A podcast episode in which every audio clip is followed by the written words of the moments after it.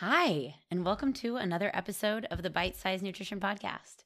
I'm Jillian, and I want to talk to you today like we are hanging out in my favorite coffee shop together, catching up. And it's a little weird because it is 8:30 on a Sunday night and I'm recording this, so I probably would not be drinking caffeine because I want to go to bed in a little while. But there is a lot to catch up on. So, if we were in a coffee shop, which hopefully if we were, it would be before 8:30 at night. I would order a flat white, which I learned when I was in the US last month that it is not the same thing as it is here in Spain. So here a flat white is 2 shots of espresso with milk and a little bit of foam, and in the states, honestly, it kind of seemed like a flat white was whatever the coffee shop decided it wanted to be that day. But that's beside the point. Let's let's catch up. So first, I want to chat about something I'm really proud of myself for. And I want to also encourage you to reflect on something that you're proud of yourself for as you are listening to this. And, you know, since I've got back to Barcelona, I was away for almost three months.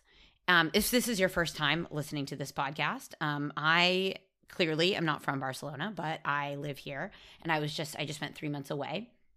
And lately, I've been trying to make a conscious effort to do new things. Things that I used to always talk about wanting to do, but I just at some point over the last eight years of living here, I stopped making the effort. And honestly, part of it is I kind of never planned to stay in Barcelona this long. But also, I think you probably can identify with this if you've lived somewhere for a really long time, no matter how exciting the place is, things sometimes can start to feel stale. And, you know, as I said, I think most of us have lived somewhere for long enough to get really comfortable in a place.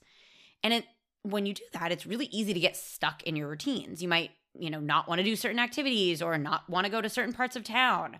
Things that sounded really fun when you first moved to this place are no longer as exciting as they used to be. And so you have to be a lot more intentional about being spontaneous and creative with your activities.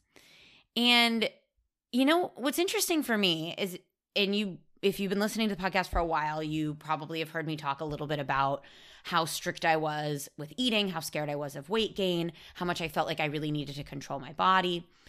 And something that I didn't realize held me back so much until I got to kind of the other side of the whole thing was since I was so scared of my body changing, I was so scared of gaining weight, so scared of letting go of control over what I ate, that I didn't realize how limited my activities were, partly because I really wanted to control.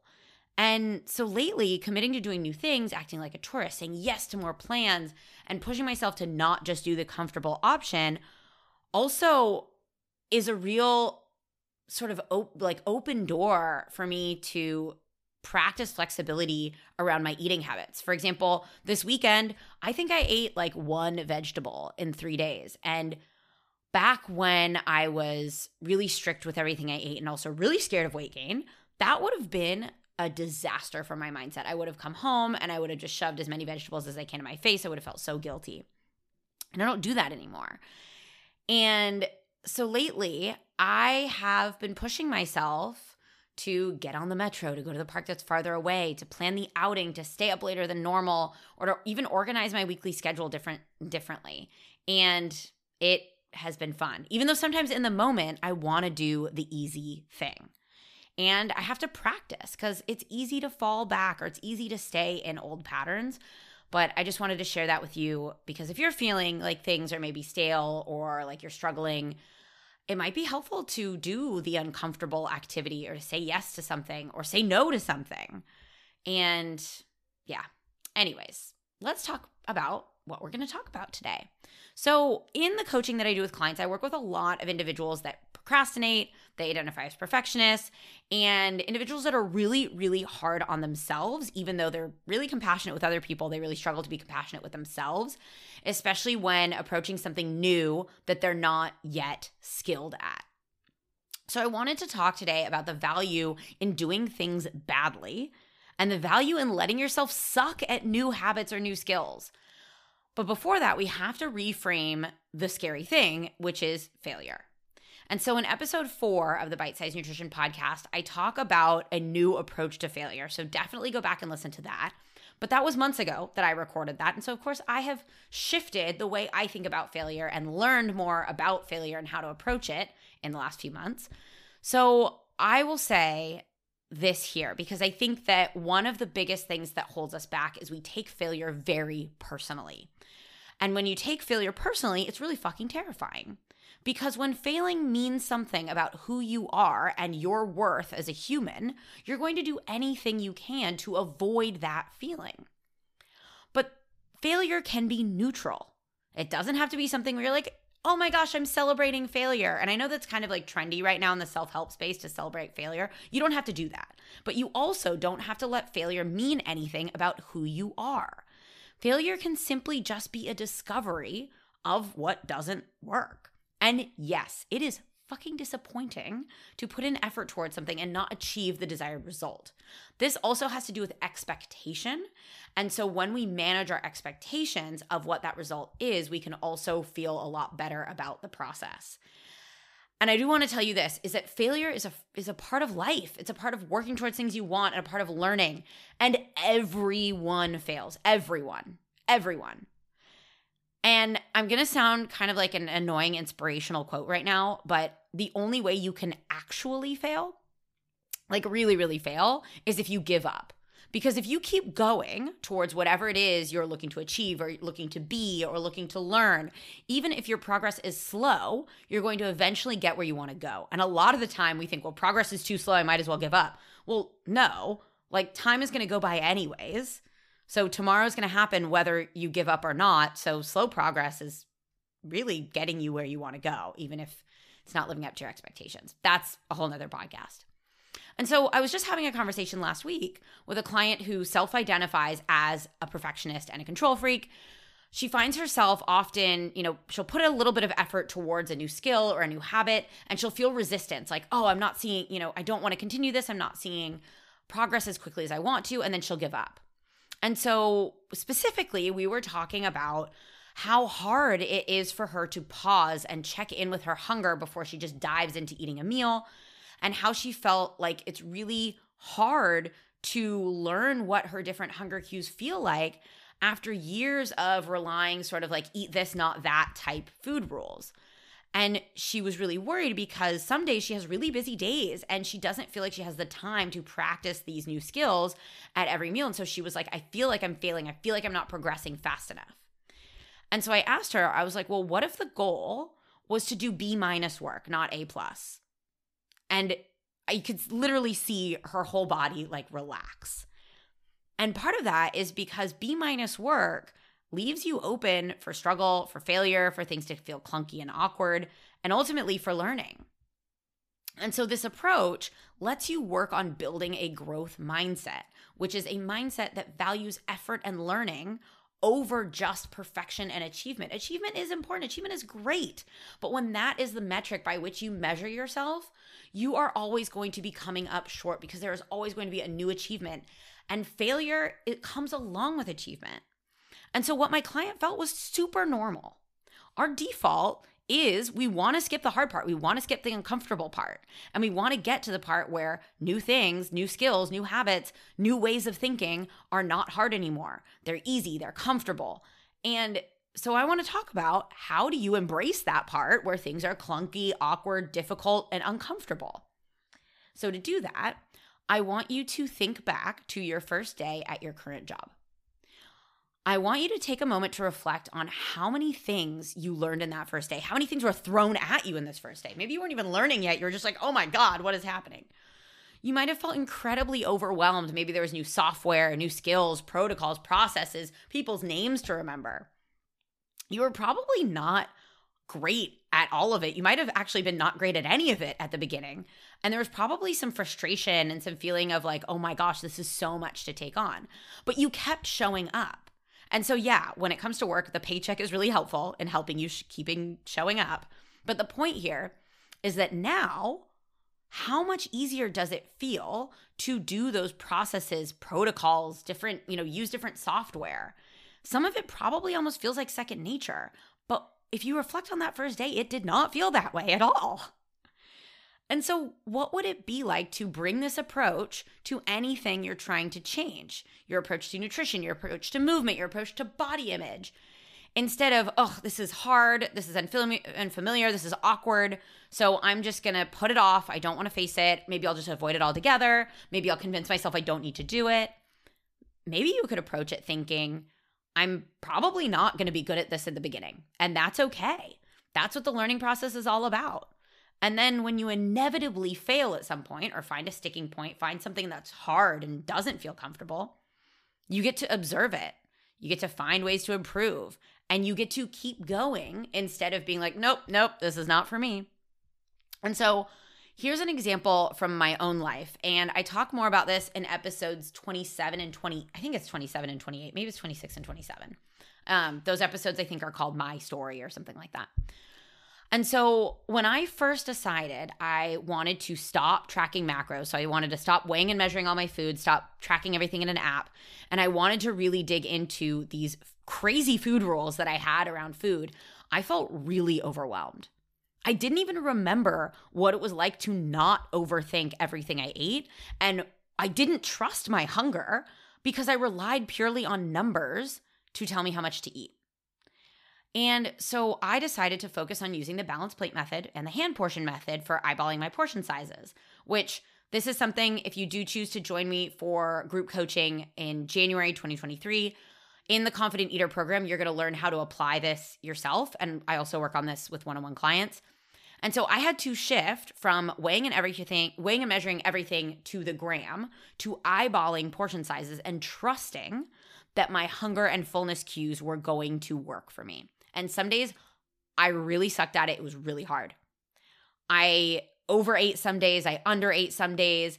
I really, at so many points, I wanted to go back to the safety of having rules and numbers to tell me if I was doing things right. And the beginning was definitely solid B minus, maybe C plus, maybe even C work.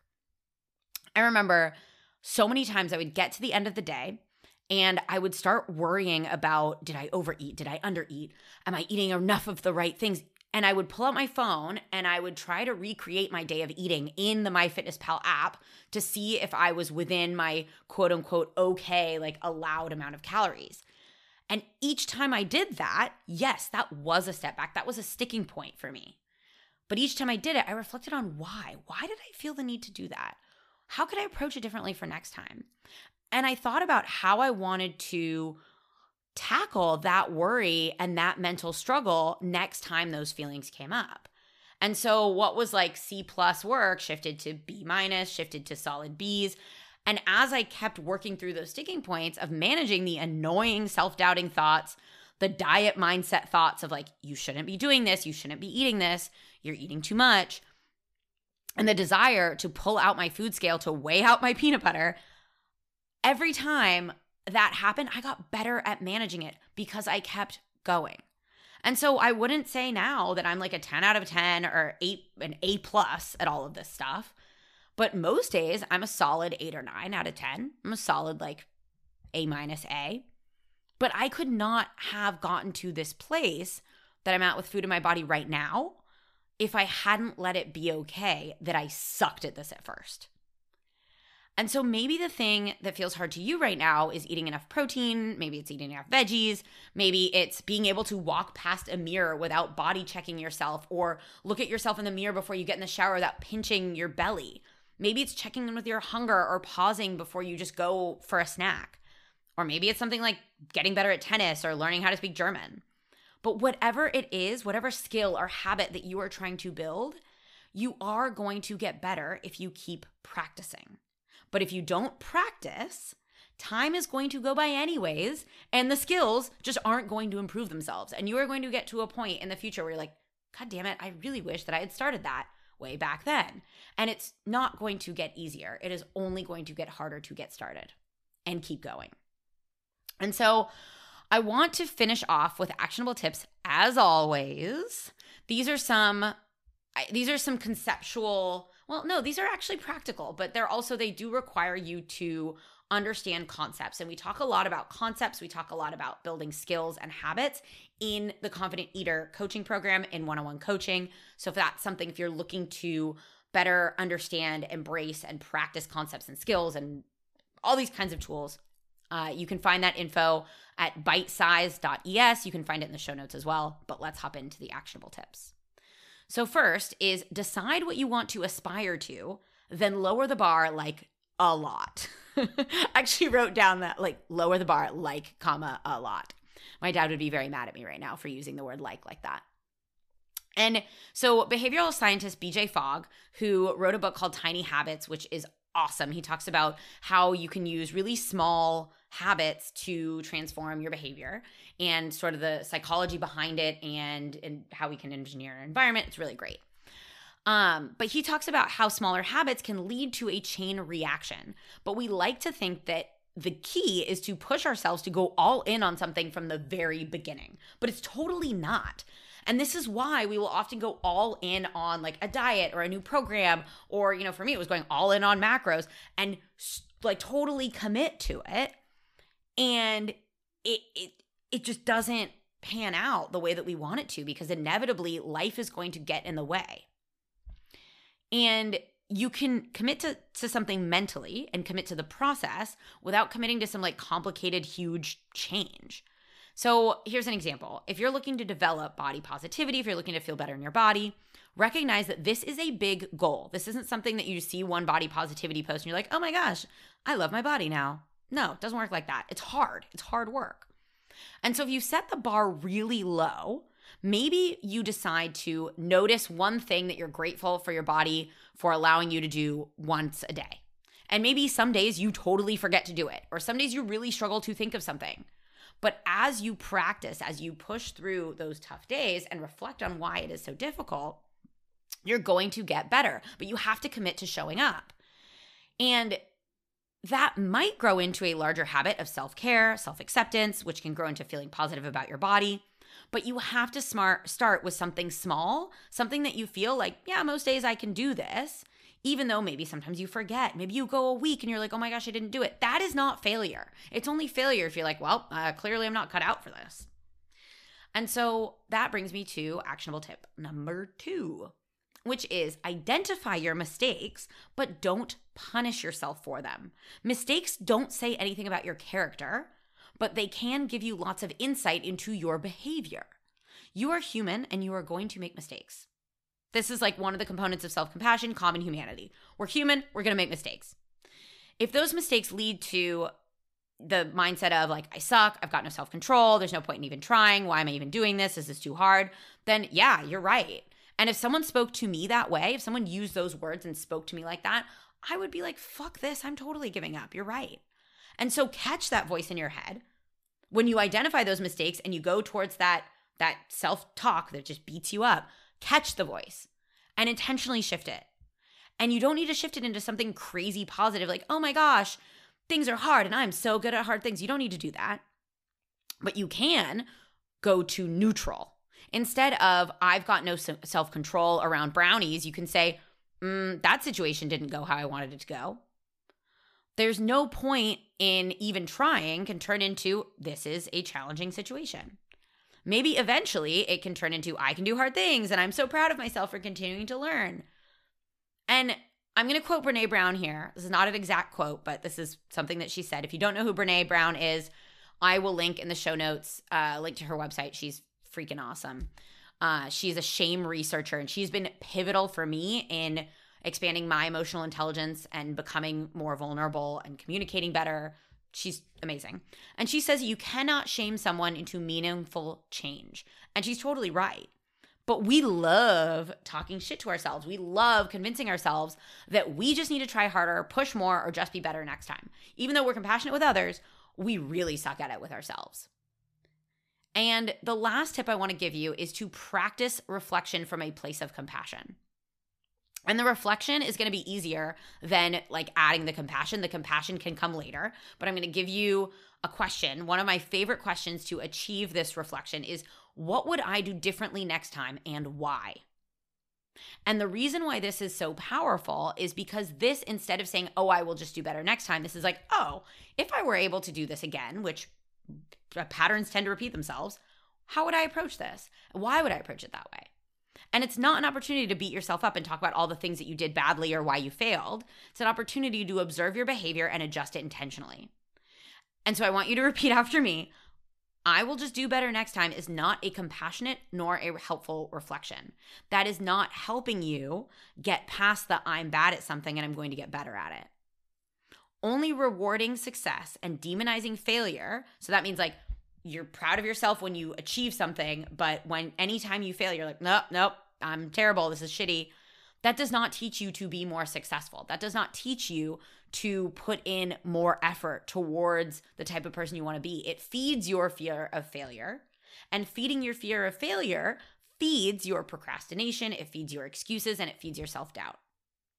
And so ask yourself what efforts have I made today to move myself closer to the type of person I'm trying to be? Knowing that there is no destination. It's not like, oh, I just all of a sudden am the person I want to be. And now I just stay here and I never need to put in effort again. Doesn't happen like that. Start asking yourself why more often and listen to the answer that you give yourself without judging whether that answer is good or bad or whether you are good or bad.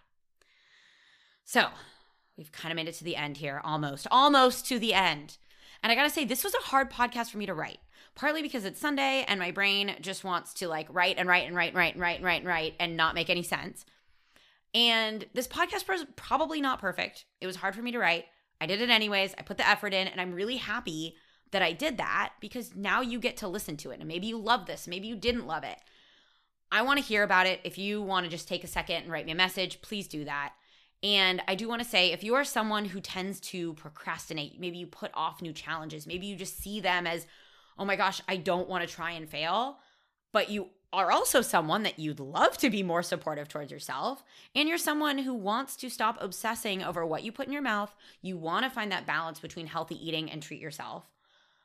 I would highly encourage you to join me for the upcoming cohort of the Confident Eater program.